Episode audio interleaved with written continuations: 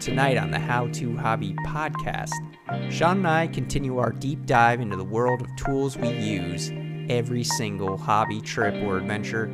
Tonight is no different. We're going to be diving into the tools we take with us when we go on the road and into the mountains car camping. We hope you enjoyed this episode, and if you have any feedback for us, please reach out to us directly at our Gmail account, howtohobbypodcast at gmail.com.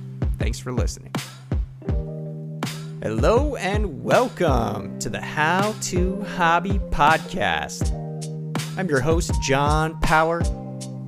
This is episode 51. Last week, we just slid right through episode 50. It was just crazy. But I'm joined once again by the man, the myth, the legend, Sean Bennett tonight. Welcome to the show. How is how's the coffee, my man? It's really, really good. really, really good. Um, yeah, I John sent me a absolutely wonderful birthday gift. Uh, I was very surprised. I actually didn't know it had come in that I think earlier that morning, and I didn't know. I got home and I just saw this package, and I was like, "Wait, what? What's this package?" John. Oh, okay. Uh, John sent me something, and then I opened it up. the classic. It the craziest part because the the bags have the vent on them to allow the CO2 to escape after coffee's been roasted. When I opened the box, my room was just enveloped in the smell of coffee because it had been building inside the box. When I opened it up, I was like, before I even saw what it was, I knew what it was because I could smell it. Really? Oh, oh it was ooh. it was really cool. It was really cool. Um, that's the box great. kept it in, so when I when I unleashed it, it was a whirlwind of, of coffee smell. I, I I love coffee. It's something that I'm incredibly passionate about. So as soon as I smelled it, I was like, "Oh yeah, this is going to be a good one." Oh, oh yeah. Well, I'm glad. have Have you roasted it yet? Have you tried it out? I have. I have. It's good, really good. good. I actually tried it yesterday morning. Um, I didn't do this morning. I was old faithful. I just needed to to get it and go. I wasn't focused on the taste. I just needed caffeine. Get and go. I, I didn't have time to enjoy it, so I didn't want to burn through it. But yeah, it's it's delicious. Oh, I know that. I know that you you get something that you want to savor, mm-hmm. and you don't just want to burn through. That's see, that's why I love good coffee because it's yes. like it's like a special treat. I'll I'll tell you something. There are some people at work. We have good coffee at work but man, they have been making it strong. I mean, like you take a bite, you're like, boom. I mean, the hair like goes back. That's how mm-hmm. I feel. And it has been uh like I think Monday, I usually, you know, I kind of take a day. Usually Sunday I won't drink coffee. I kind of have a couple days and that's that's part of my my methodology for because when I go out in the wilderness, listeners, I don't want to be addicted to mm-hmm. caffeine because a lot of times in the wilderness you don't get you can't get good coffee. And I'm I'm kind of like if you're not going to drink good coffee then why drink it? That's I do you feel that way Sean about things? I do. I I don't like the idea of being uh tied down. Tied down? Yeah. I mean, this morning, yes, I drank coffee because I needed the caffeine, but it's because I knew I had a long day ahead of me. I needed just a quick hit. It wasn't a, because I felt like I was going to run into a massive headache I was going to go into caffeine withdrawals. I've seen that with just friends and family where you're like, oh, you know, they skipped a day of coffee and they've got a headache all day and they're grouchy. And you're like, good Lord, just go drink a cup of coffee. So I also I don't like the idea of being tied to it because mm. like you said, or if you're traveling, so if you're you're you're out in the back country unless you're oh, specifically yeah. bringing tools with you it's a pain in the butt uh, unless you're doing instant coffee which is nasty. It's terrible. It's oh. nasty. I hate instant coffee. Why is it so bad? I don't know. Or when you're traveling you know you're staying in a hotel or maybe you're doing a road trip like it's it just sucks to be tied to having to get coffee and it's I enjoy coffee because of coffee. I don't like it for that caffeine. I love the taste of coffee. I love yeah. the process of making it, of doing the French press, of of doing the pour over, whatever you're doing.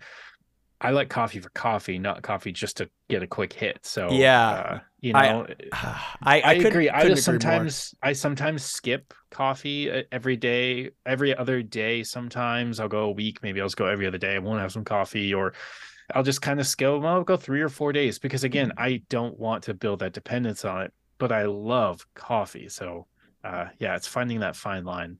Yeah, I think I think it can be a really fun process of realizing that there there's so many things that are great, but making sure that you're keeping that dependency at bay because and especially when you're talking about like you mentioned being out in the backcountry.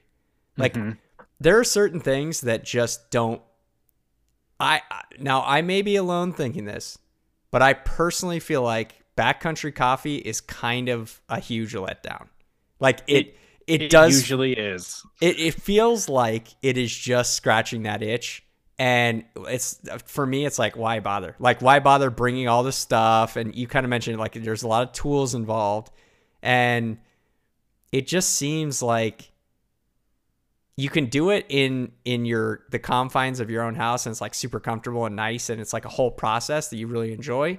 But in the backcountry when you're really trying to get miles or whatever you don't usually have time to sit around and now again maybe in a, the context of what we're going to talk about tonight when you're car camping it's a little bit easier to maybe have a process and and have some time Yep. but when you're backpacking or doing I want to again I've I've mentioned it listeners but I'm getting into bike packing I'm kind of building up my gear list for that and I'm going to be doing hopefully doing some of my first stuff this year. So we'll we'll kind of we'll see how that comes along. But yeah, it's it's just something that I think you got to keep tabs on and realize what what it, what is the process of how how is it dampening your potential experience? Because once you're once you're good, like set in the in the backcountry mindset, I find that all the other stuff that I'm thinking about in the regular day life kind of just fades away. And kind of and coffee's kind of one of those. Like it's like it's great when I'm at work and it's super convenient. I just go over and doop. but but It is, and it's uh it's funny you say that. I'm actually reading a book right now called The Nature Fix. I think you should really check it out if you haven't yet. ooh, Uh, it's a fantastic right. book on looking at the science behind uh, how there's not just a desire for humans to be outside. There's actually thought and science going into the fact that there is a requirement, a need for us to get outside and see plants, breathe oxygen, and see green.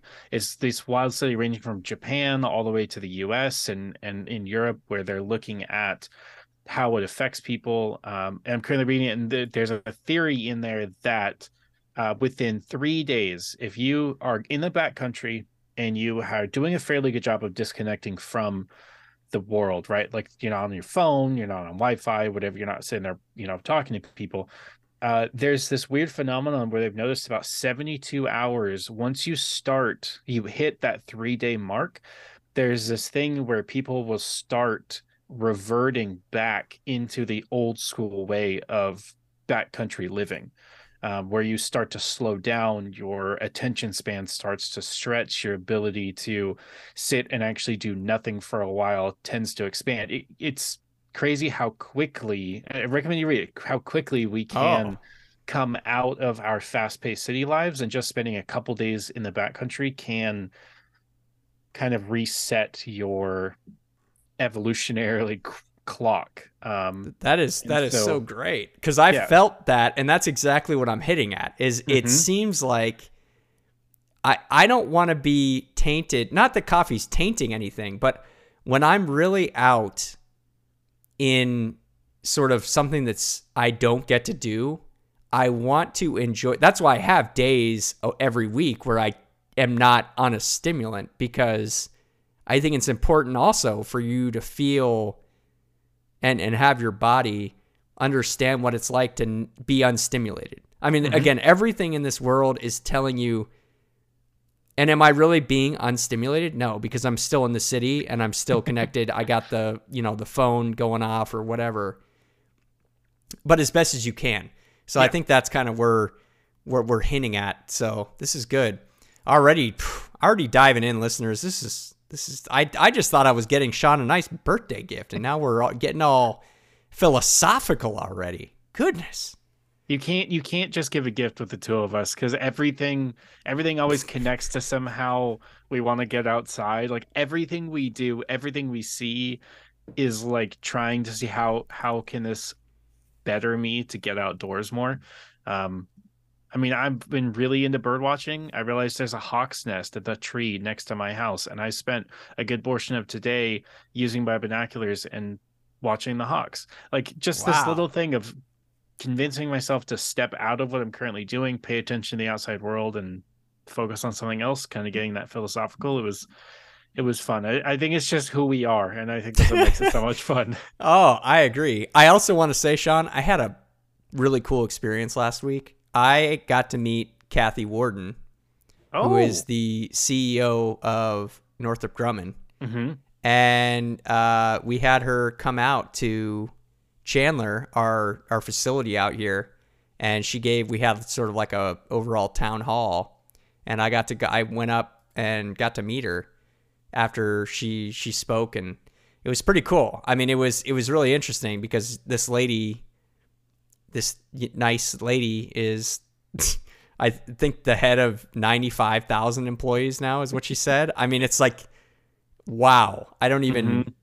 it was interesting and you could tell the way she spoke it was very eloquent very um very professional you know she knew her lines but i also had the opportunity to ask a question and i asked sort of about leadership in in the forum that we were having and it was uh it was a fun overall experience to i don't know just see somebody of that scale but I, I, I, I think again also connecting that we're all just human Mhm. you know i always kind of have that mindset too is these it's very nice to meet or see somebody who clearly is you know ahead of something that's really impressive but Yep. we're all just still human and i don't know for some reason what you were the way you were tying that up really reminded me of every one of us has the potential to get out there do things push yourself.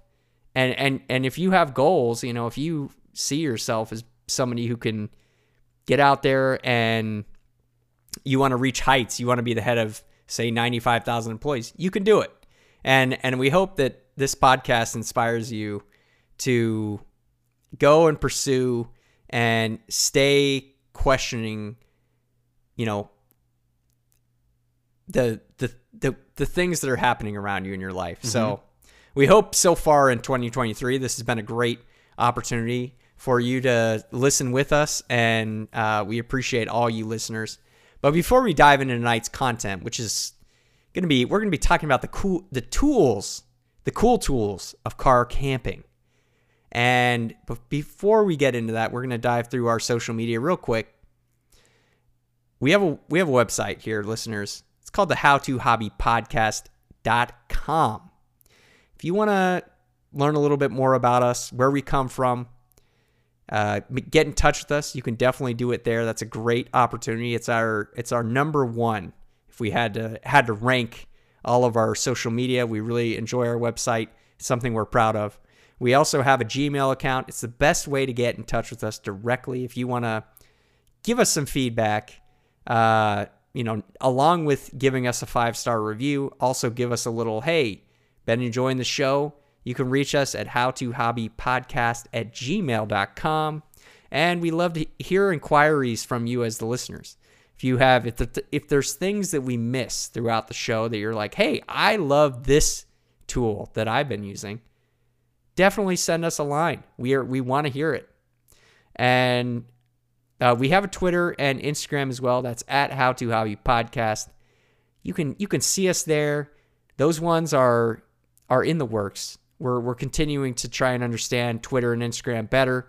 Sean and I are we're we're we'll admit we're still novice in those rings, but we could use some tips. So send us a Gmail, email, and we'd love to hear your uh, tips for Twitter and Instagram.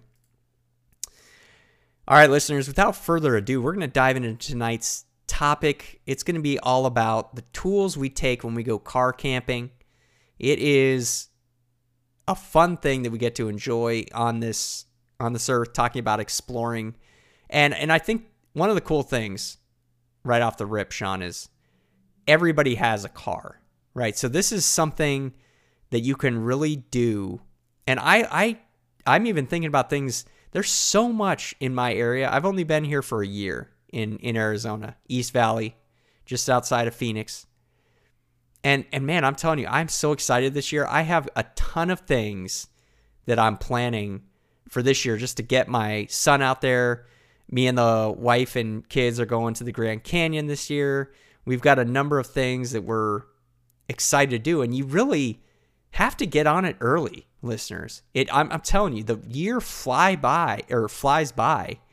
So I don't know, Sean. What do you think about this idea? I mean, we're we want to talk about our keys to success to start off this segment here before we really dive into that physical tools. And so this is kind of the the tools to get you going. You got to start with the mind, and I think planning and getting your your mindset right about how you're going to tackle the year and fit car camping into it is important. I absolutely agree. I think making it intentional. So like it's it's really easy to just say, yeah, I want to do more car camping this year. I mean, yes, I want to do more car camping this year, but just saying that doesn't really, you know, mean anything. It, it has to have the intention behind it, the you know, uh, the intentionality of actually wanting to go out and do it. And that you know, realizing this is something you want to do, going, hey, oh, I, I do want to do this. And then saying, okay, how do I make it happen? And the most important part, I think, with mindset, like almost all of the things that John and I have talked about in the last 50 episodes, you could sit and Google your way into a hole of trying to find all of the things you need, the skills you have to have, the places you have to go. It's so easy to just get sucked into that. And I think the the important part and the, the thing that John and I are really trying to say with this mindset key to success to make car camping fun is realize you want to do it and then realize you just need to go do it. We're going to talk through some of our favorite tools and some tools that we want. And these are things that we've practiced with and we've really worked our way towards. But to be honest, the first time we did this, we didn't have some of this stuff. We just went out and did it. And then you had to come home and go okay i wish i'd had this. I kind of want to have that. I i bought this. Don't really need it. Return to rei because they have an amazing return policy. That's right. Uh, you, know, you know like there's there's that that mindset of realizing you don't have to have this perfect. You just got to want no. to do it. You got to want to do it a little bit invest a little bit but you know we're going to walk through some stuff that to be honest you don't really need all that much to really go no. out and have a fun trip. Some of the things we have are simple, they're not super expensive, and they, they'll make your trip 10 times better. So having the mindset, knowing you want to do it and saying, I don't have to go spend a $5,000 getting all of the tools. I just need a couple of things. Let's go and have a good time. I agree 100%. And I think that's kind of the, we want to keep it simple, listeners.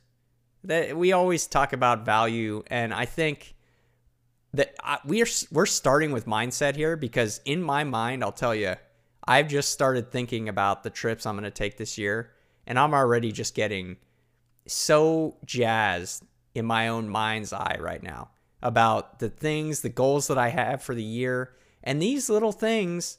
Again, we talked about mindfulness to start off the year. That's that was no coincidence because you can literally take that idea of mindfulness and and put that skill, that tool to to to the test on every single hobby or goal you have for the upcoming year. And so with some of my goals and the and the car camping slash I, I have another I have a backpacking goal that I also want to do. And and these are things that I'm kind of splitting up there's there's some it's it's a seasonal thing a lot of times. So right now we're in the the winter, but in the southwest where I am, this is one of the few times of the year where you can actually camp on the desert floor without getting burned to a crisp. So mm-hmm. there's there's a very short time frame now where I can do some of the things that I'm not going to be able to do any other time in, well, say three months from now. I'm not going to be able to do it. So I have to get on it now and start thinking, okay, well, I'm going to have some opportunities here in the next two months to do these. Let's set the date, let's set the calendar and get excited so that I'm then compelled, and I mean it compelled, listeners, to get out there and do it. Otherwise, we just end up sitting at home with our Uber Eats and and worrying about inflation and not having eggs, which I mean, I I, I love eggs just just like uh-huh. everybody else, but uh huh. it's been a struggle. um. So yeah, the joy that I get out of just having my mind's eye focused on a coming goal. I think not only am I getting joy. Now, hear me out, Sean. This is this is the way I think of it. Not only am I getting joy from the process of planning and and getting a good itinerary together, and and really enjoying it. It makes my daily life better because I know that right around the corner, I'm going to do something for me mm-hmm. compared to just, wow, work is so rough right now. Yeah. Oh, yep. I'm just, life is just killing me right now. Why don't we think, and it's, it really has been something I've learned to do. If I have something that I'm looking forward to do, even if it's a small thing, car cam- a car camping trip, a little road trip, my daily life is going to be much more uh, even. I'm going to be more content with what I have going on. And I'm going to know that, hey, in it might be rough right now, but in said number of weeks, I'll have this opportunity to be free and be back to nature or back to, uh, it could be a city. Just, uh, nobody said you had to do it. But anyway, uh, that's the first part of the joy for me, Sean. I get it right at the beginning, but then, of, of course, when you're actually doing it, you get mm-hmm. the joy. And then you get the after effect of, and again, this, the, these are like so simple. It's a road trip or it's a car camping trip. So your your your dollar per ounce of joy is very low. So I mean that makes it even better, right? You're you're not spending a lot of money. You're getting gas and then it's simple. So then you get to come back and you go, wow, I didn't spend like $8,000. mm-hmm. And I get to look back and say, hey, even the stuff that was kind of rough, like maybe I broke down or maybe something happened that wasn't so great, you made it through and you have that to look forward to next time and say, hey, I'm going to do this better. Jot it down. We write it down. We talk, you know, we we journal about our findings on the last experience. Yep. Yep, we've I've had some of those lessons too. The things that you're uh need to bring a little extra oil in case you get back from your trip and the car's a little low on oil and you're like, I don't know what's going on. Uh, I've had I got stuck in uh, uh, Northern California one time because we ran out of oil in the car we had to go buy more. So I, I've been there, but you're right. The the joy of leading up to it, knowing you're doing something for you, for your family, whatever it is, that is one piece of it. The next piece is once you're actually out there and you get to relax, I think is the other aspect of it. And I think the coolest part about car camping, in my opinion, is that it's so versatile in terms of if I wanted to, I could drive four hours north and I could car camp on the beach out at Pismo. If I wanted to, I could drive 12 minutes to the other side of Mission Trails Regional Park and car camp at Kumeyaay Lake. I could either travel 200 miles or I could travel six miles. It's so versatile. Of like, you know, I don't really want to spend a whole lot of money on gas. I'd rather spend my money on gear, food, whatever it is, or just save my money because the economy is the economy the way it is right now. You know i just i can't afford this expensive campground. I'm going to go spend 25 bucks get a nice spot out in julian. It's 30 miles from my house and boom i can i can car camp in the mountains. It's it's so versatile. You've got so many areas that you can go to. Um it's just it's it's a great way to get out and camp.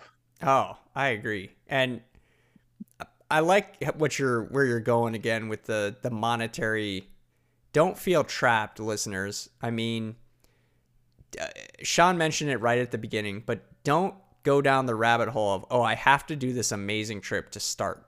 Just mm-hmm. start mm-hmm. small and set little goals and try and push it every once in a while. Just push it with, especially if you have a significant other who maybe isn't as into it as you. I think this is a pretty common thing. Like, not everybody you choose to spend your life with is always on the same wavelength as you.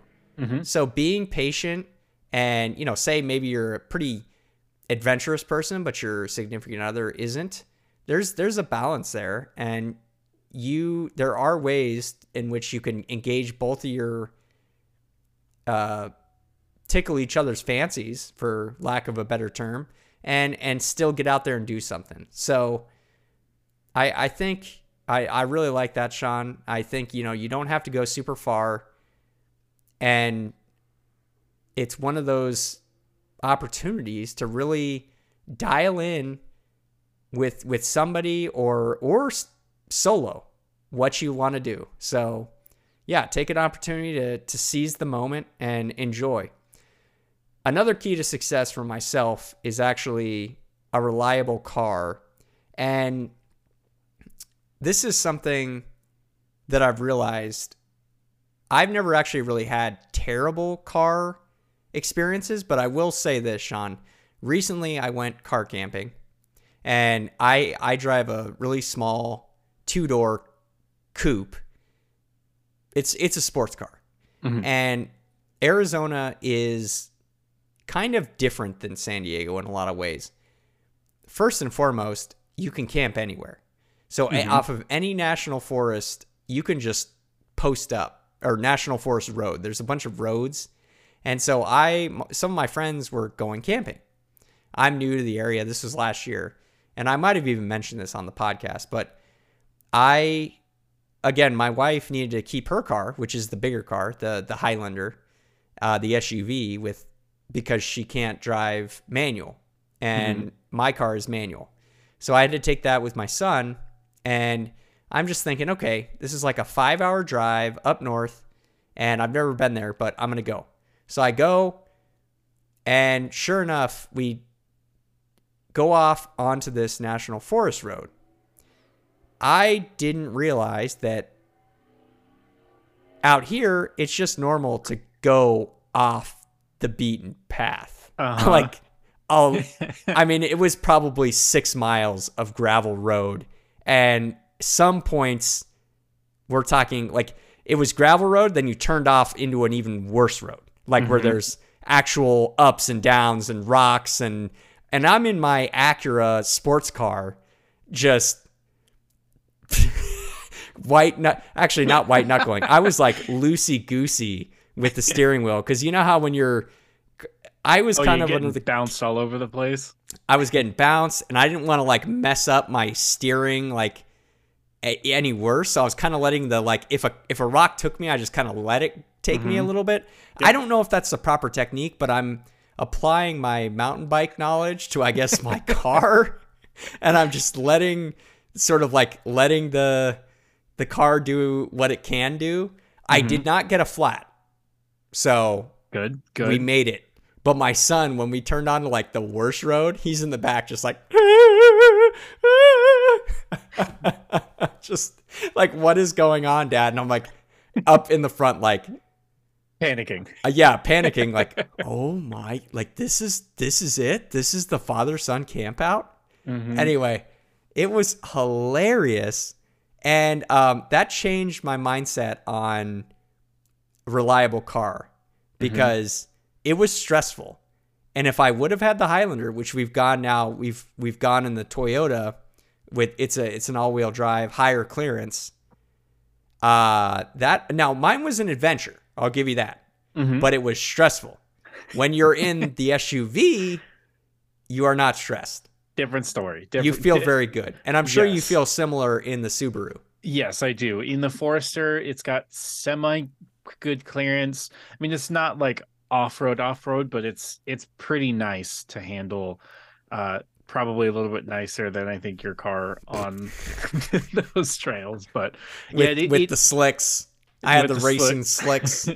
yeah, it is. It is important to have a reliable car, but the key here is I'm going to keep playing devil's advocate the whole episode. It's just fun. uh, you know, you need a the key is a reliable car. It doesn't have to be a fancy car.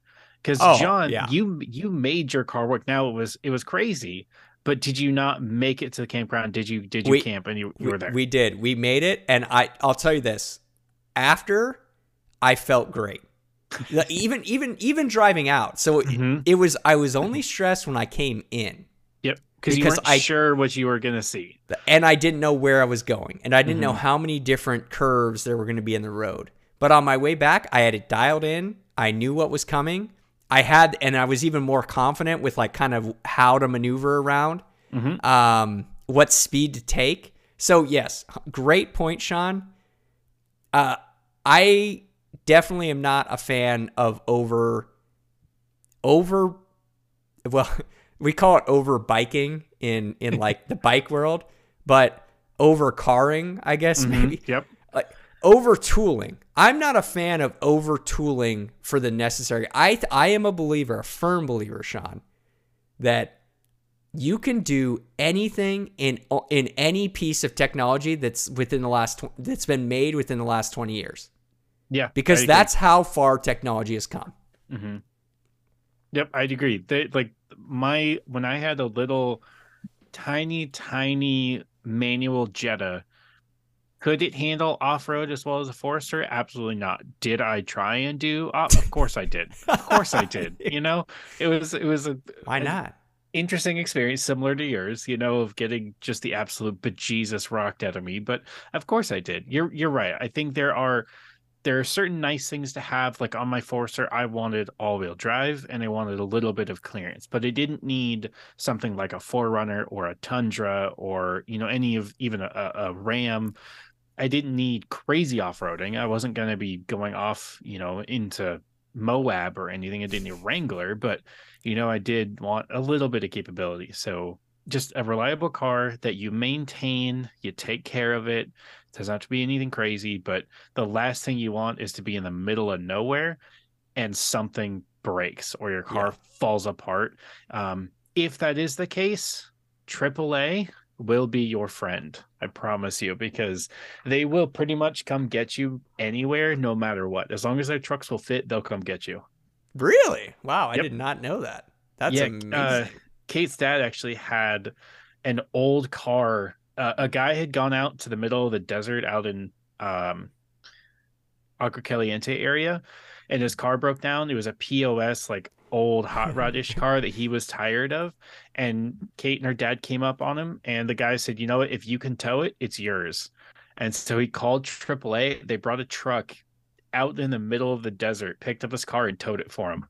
It was they they will they will tow it if you ask them. They will tow it. That is If their trucks will fit. That's Yeah. so cool. I love AAA. Yeah. I mean, they're great. We we pay we pay them money. So Oh yeah, oh yeah. It is so nice to have that comfort. Well, this has been unbelievably great so far for myself, listeners. I mean, I don't know, I don't know what you're thinking, but I feel great about where this is where this segment is going. Sean, let's let's keep going here. We got to dive into our our favorites when it comes to getting out there and and making it happen. What what do you got in the what do you got in the trunk? Yeah, uh, the, it's a great segue. Uh, in the trunk. So, uh, there. Before I guess we get started on the current favorites, before I jump into mine, there's two different forms of car camping. You can either go car camping and you're just lugging all of your gear in your car and you're setting up a campsite in a tent, or you are sleeping in your car. I like having, if I'm going to be in my car and I'm not taking too much gear, I like having the security of being able to lock myself into a vehicle and have a safe space. Um, it just kind of makes it a little bit more freeing for me to kind of go and feel like I'm safe, kind of just pulling off anywhere when I'm even near a major highway. If I can lock my cars, I feel I feel a little bit safer, you know. So I like the idea of car camping, as in you're camping in your car. And so uh, when we get down to my all-time favorite, I'll tell you why I literally bought my car. But the one of the things that I have uh, that actually my brother had and did his first car camping trip, and then he said it was amazing, is an air mattress for the back of your car. So on the the Forester, and my brother has the uh, Crosstrek, you can lay the seats, the back seats, fully down, and they actually go completely horizontal and Luno, we have a Luno air mattress, actually sells an air mattress specifically made to the contours of your inside of your vehicle. And so he wow. bought the one that has the the dual setup, so him and his girlfriend could go camping. Um, and he said it was amazing. It's only two inches thick. And he's like, this was great. Yes, we froze our butts off because we didn't realize how cold it was going to be out there, but it was really nice having the air mattress since that was really what made me look into uh, having some sort of good sleeping setup because, like we've wow. said in almost any sort of camping, if you're not getting good sleep, it's not going to be as much of a fun trip. So that's why I think top of my list of current favorite tool is the Luno air mattress. They make them for a bunch of different car models and makes.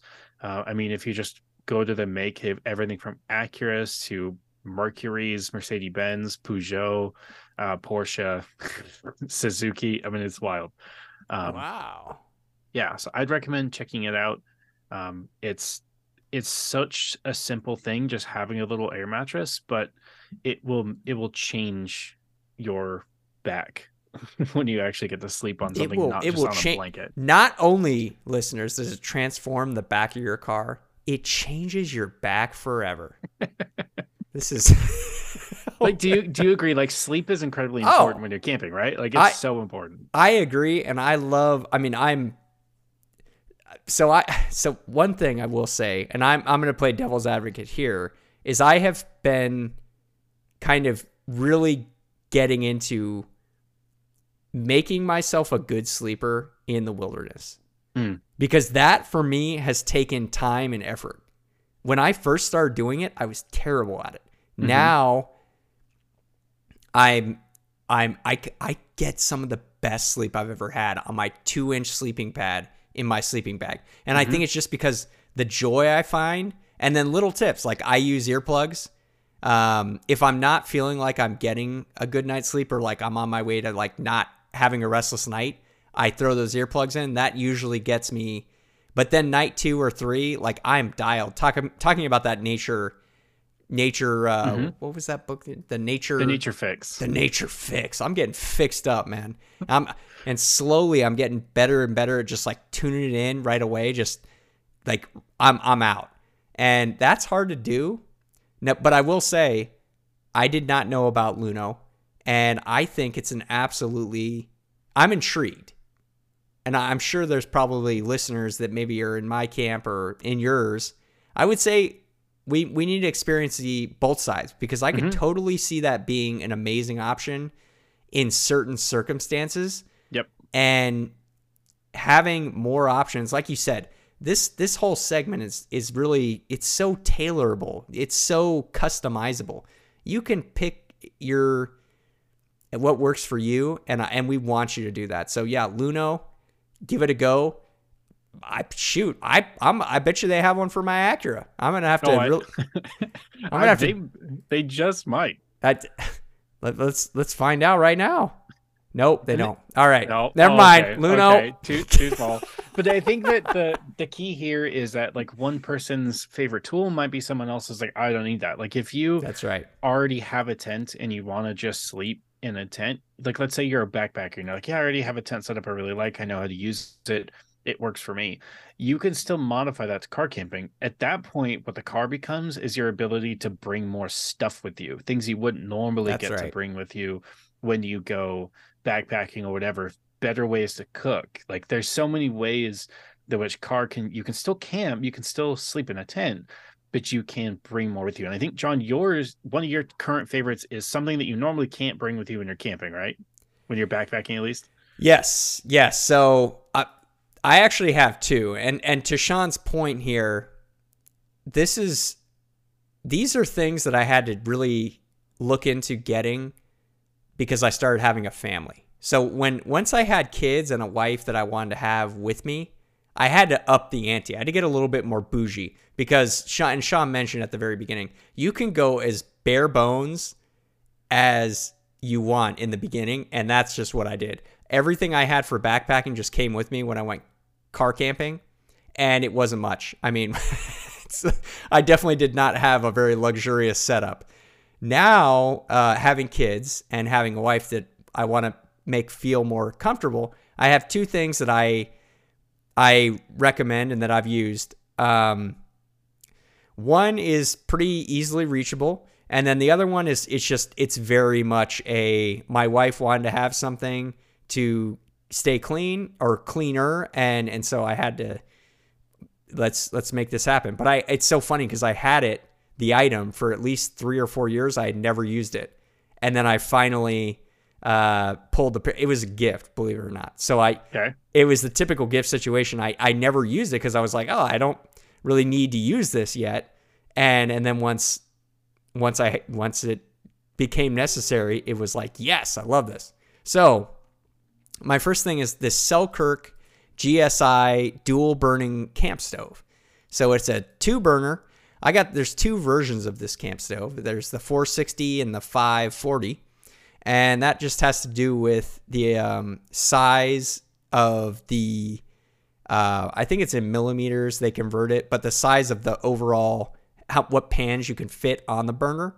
Mm-hmm. Um, so that is, I got the smaller one because I still wanted to save a little bit of money, and I figured uh, I'm not going to be cooking for a ton of people. So this is still a two burner stove, and it puts out 14,000 BTUs, which is a lot. Mm-hmm. Um, you know, you're going to be able to boil water like nothing.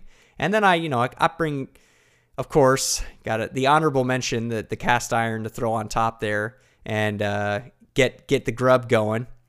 Um, but yeah, this has been great for the for the family, for the kids. You know, we'll we'll bring out our little two things. Uh, we'll bring the cast iron, then we'll bring our our pot for boiling water. Mm-hmm. So it's like a little tea kettle. And they fit perfectly on this size burner. So that was the one thing I was going to check. I did get it from REI just in case. I wasn't happy. So far, so good. We've used it. Um, I've done three trips with it. Great uh, windscreen. Haven't had any problems with, you know, the the burner blowing out. Again, you're it puts out a lot of heat, so mm-hmm. it'd be mm-hmm. really hard for this thing to uh, now there have been some complaints, I guess, people saying it's too hot, so it burns stuff pretty easily.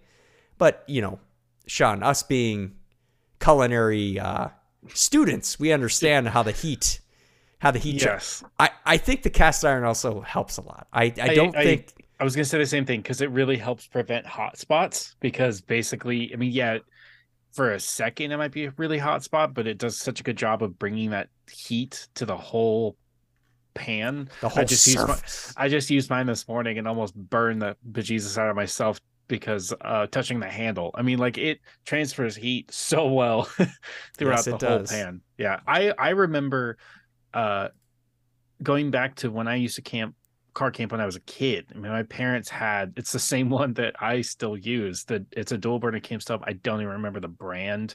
It's worn off. Like it's a it's it's it's been in the garage. We've had it for a while, but I remember going and we'd load the van, we'd go out to Agua Caliente and we'd set up and that was what we used to cook for days. We I mean we used the bonfire a little bit too for, you know, maybe roasting weenies and some some marshmallows, but you know, the majority of it was done with the dual burner camp stove. Uh, I also really like having one of those. Um, I think it's a very useful tool, and the benefit of car camping is you can you can bring it. Like we said, it's something that you normally don't get to have, but you can bring with you. It's so great and it's extremely convenient. My second thing, Sean, that I wanted to dive into is this rinse kit. So this this is one of those. There's a number of versions. Uh, I just have the standard. It's just called rinse kit, and I can link it down below. I'm pretty sure it's. Yeah, I I did look it up. It's a little pricey. Um, I think they have a pro version now, which is like 300 bucks. Mine's just the standard rinse kit. So I don't know what that. I I really haven't looked into all the different details regarding this, but um, it's very convenient. So it holds about three and a half to four and a half gallons, depending on which version you pick. And the cool part of it was for the ladies, for the girls. At, you know, my wife wanted to be able to wash her hands or rinse off some stuff. Um, mm-hmm. You know, hands off. Kids just get dirty. It was great. It really was. And again, I've never even thought about this angle. I've never been like, you know what, I need to wash my hands. That you know how it is in the outback. You don't you, you just I you have a dude wipe or something. Uh huh. Yep. Yep. Call it call it a day, or maybe some hand sanitizer. But I will say it made the trip a lot better, a lot more. The the girls felt much better. Um, so that's a win in my book. And right now, current favorite for sure. I mean, between those two, it really made the camping experience for the family much better. And mm-hmm. when the family's happy, daddy's happy right here. Let's go, listeners. Come on. Absolutely. I mean, it is it is a pretty underrated thing to have some sort of rinse kit, either whether it's something you might use to like rinse or shower off with, or you're gonna use just to rinse your hands or utensils.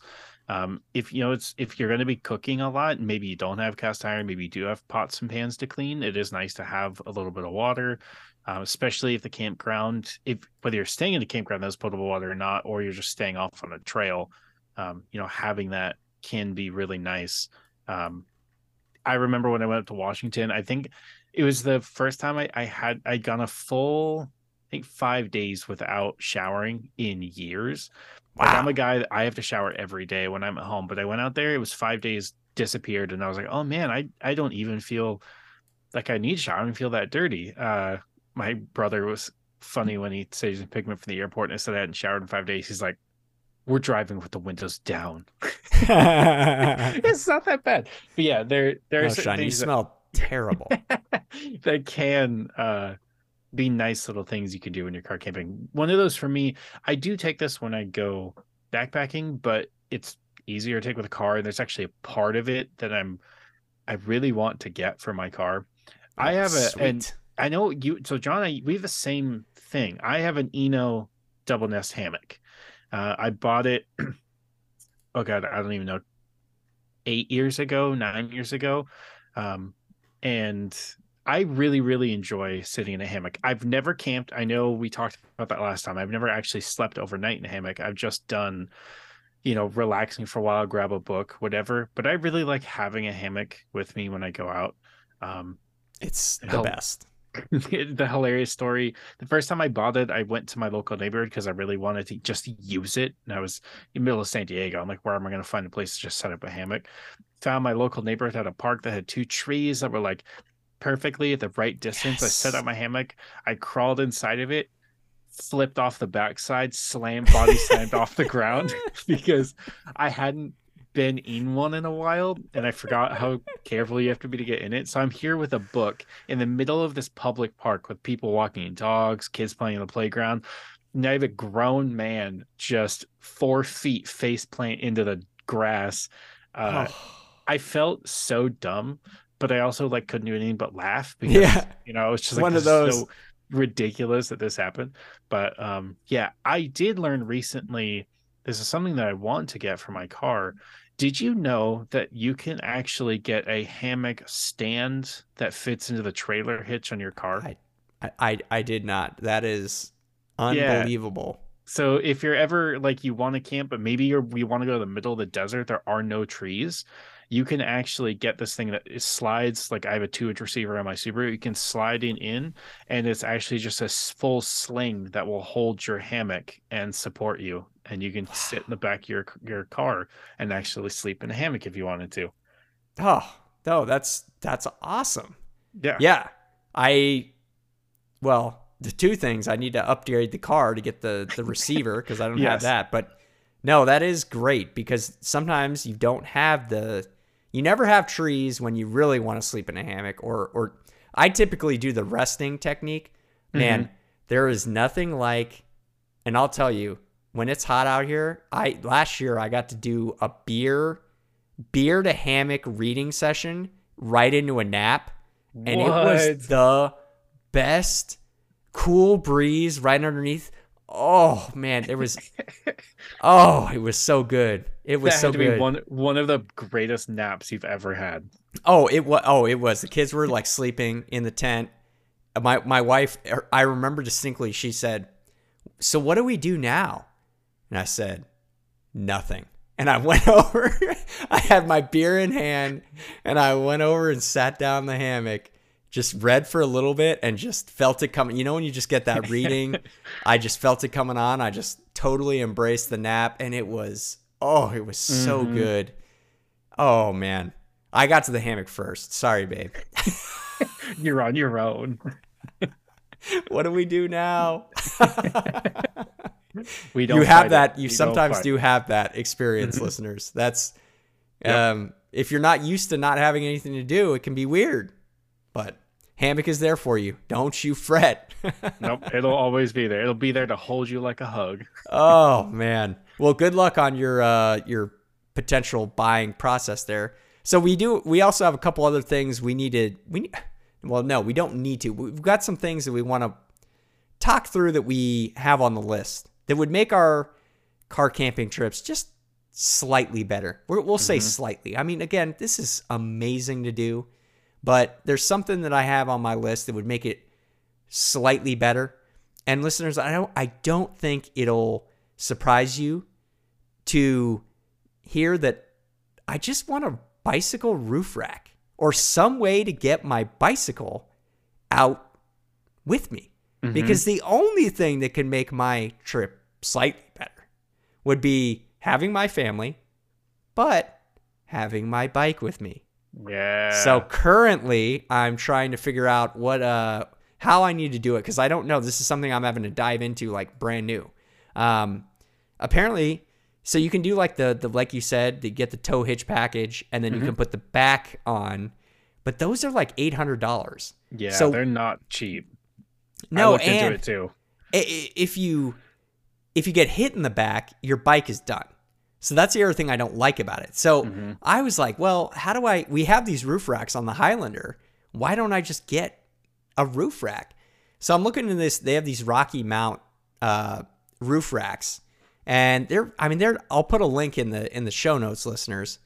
It's it's really not bad. I mean, it's like for the for the uh, most expensive one, it's like 250 and they they're they're as cheap as 150 so anyway i'm i'm like going this is probably the the way to go. That's not too bad.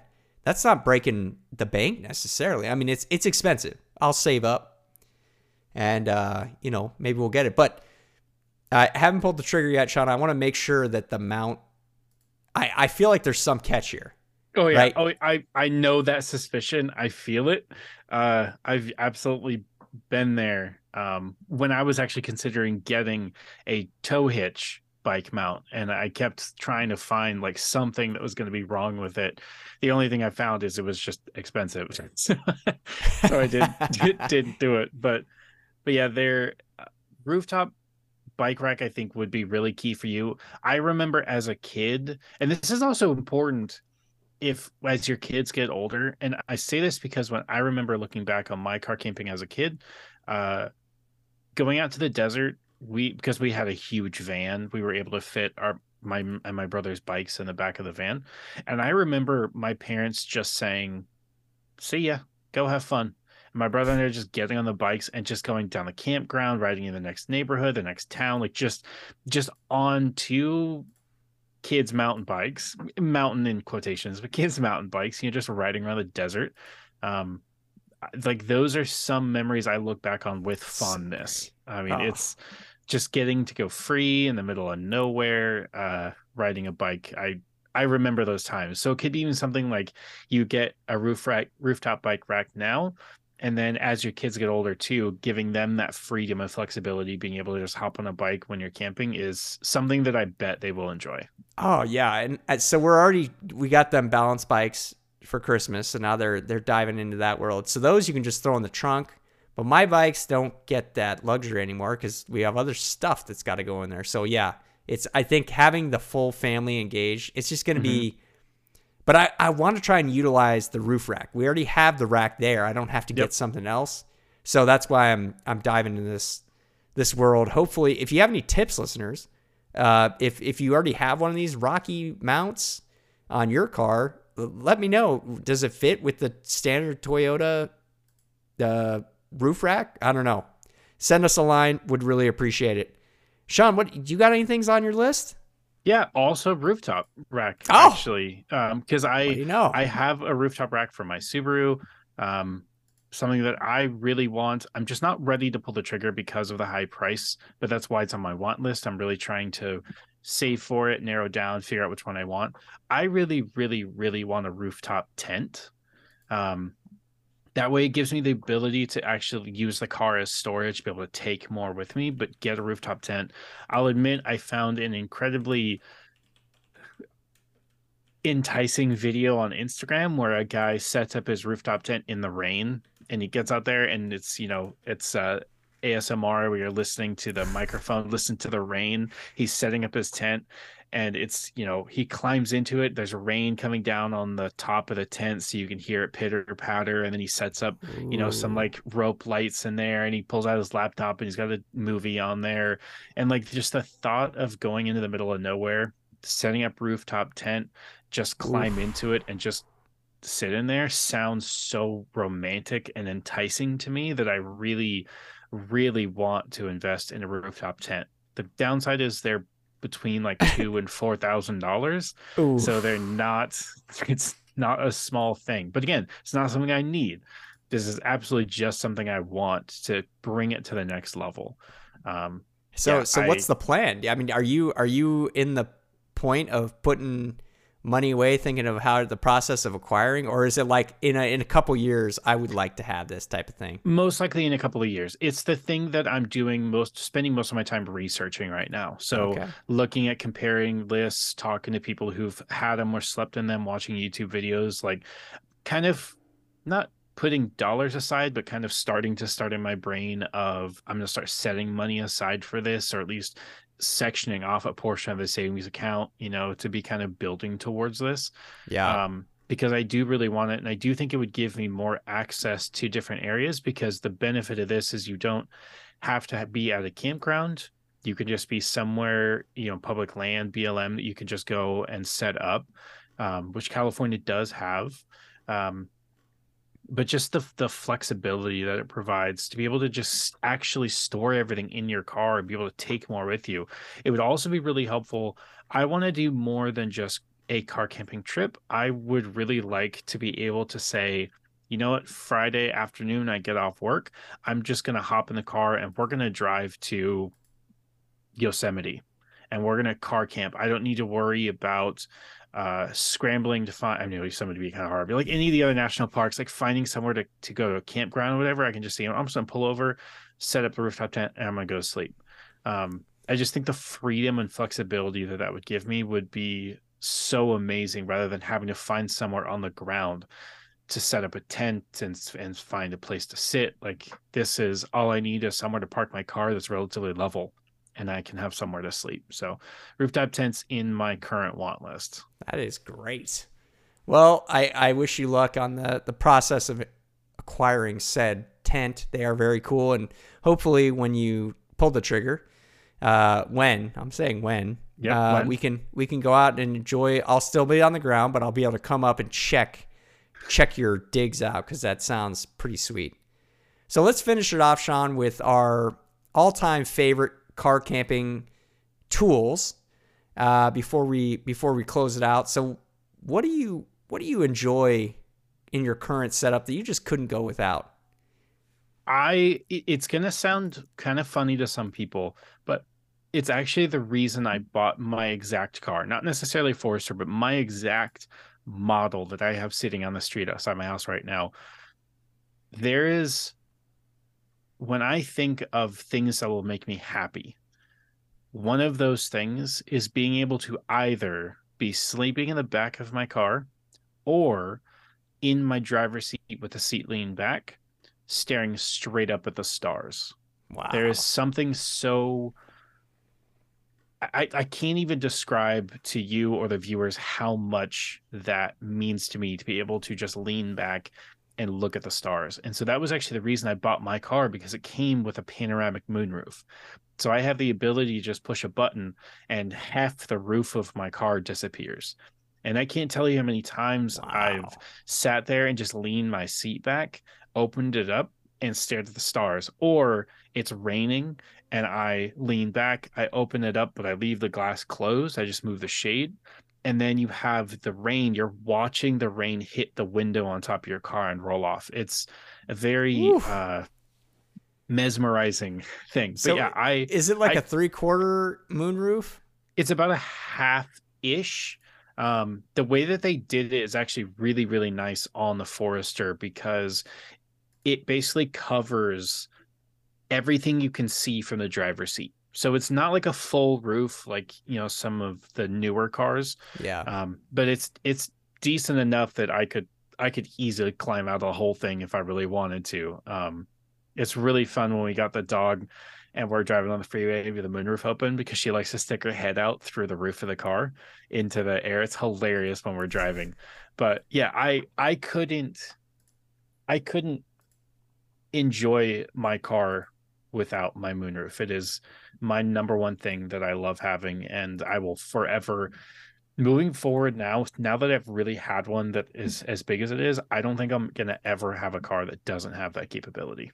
That's great. I mean, I I didn't realize. Uh, I, I I really enjoy the imagery you're putting out there because I I've just never thought of it like that. Uh, I I've had moonroofs. I think they're great. I like opening the moonroof on a nice night drive, but I've never had the ability to, I guess, look out and up, which again is is my favorite part of being in the wilderness. So mm-hmm. putting these two together is is really awesome. So I'm glad you're you're bringing this up. I think that's a great way to end out the episode. And um, yeah, I, I hope that listeners can also enjoy some of that. At least get the some of the passion that you have for looking up at night because that's one of my biggest things is we got to look up. And my dad told me, I don't know, if we were talking maybe five years ago, and he was saying, I think the the biggest problem with our with your generation, John, is nobody looks up. Mm-hmm. And I was, it just stuck with me. Um, and so I've been really ever since then looking up. And when I'm when I'm doing really anything, I'll decide to look up, and it's coming up when the moon's going to be getting full again. Right now, it's a new waning. Yesterday, it's going to yep. be a new moon, um, and then it'll be waxing up to full again. So that's man when it I during the time when it's full or getting to be full, and I think it'll actually be full when I'm in Sedona mm. this next this next week. So I'm really looking forward to having that uh, because woo man, full moon, wonderful. My uh my favorite all time accessory when it comes to car camping and really any camping is a great hatchet and a knife. So if I'm car camping, I actually bring my chef's knife, my eight inch uh, chef's knife Actually, it might even be a 10 inch. It's somewhere between 8 and 10 inches, listeners. And uh, that really, it's important for not only for protection, but just it's it really gets the job done. I only need one. That's like going to be my slogan. Gets mm-hmm. the job done, only need one. Mm-hmm.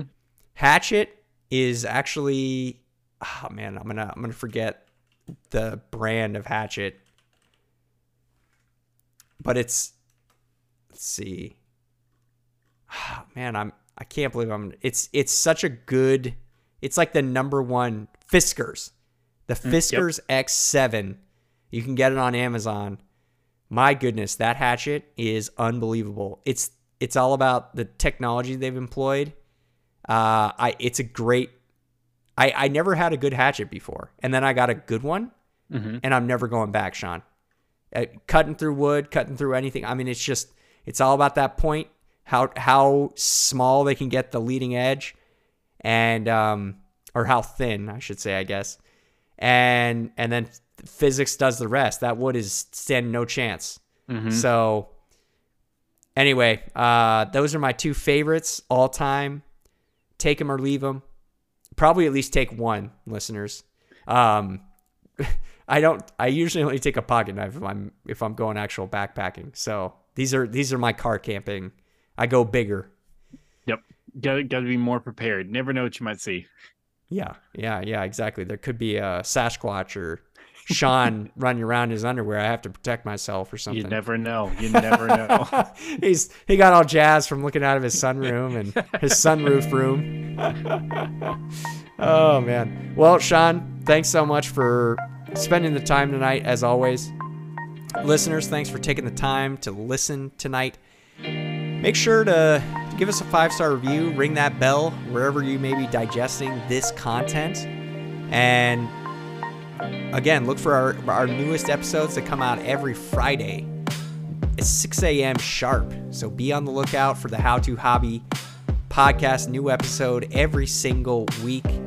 And we really hope you've enjoyed again this content tonight. We've been going through our tools and we're just going to see where the rest of the year takes us. I mean, it's already, we're off to a rip roaring start. Episode 51, here we go. You know where to catch us, listeners, at the How to Hobby podcast. Thank you for listening to another episode of the How to Hobby podcast. We hope you enjoyed what you've heard, and if you did, please don't hesitate to give us a five-star review and or follow us wherever you digest your podcast. We'll catch you next time, and wherever you are, we wish you the best. Thanks for listening.